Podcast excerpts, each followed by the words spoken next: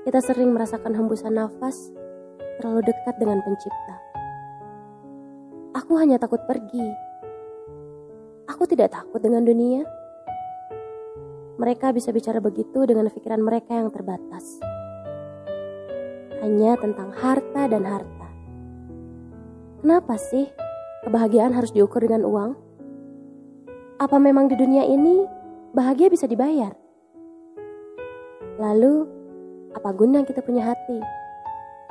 Yang di sana ada Tuhan yang Maha Kaya. Manusia kadang suka lemah.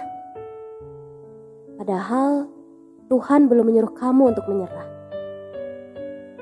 Jarum jam masih menunggumu untuk bangun. Bukan untuk membiarkanmu menjadi bangkai hidup yang tak tahu diri. Baru dikasih hidup sekali, sudah lelah.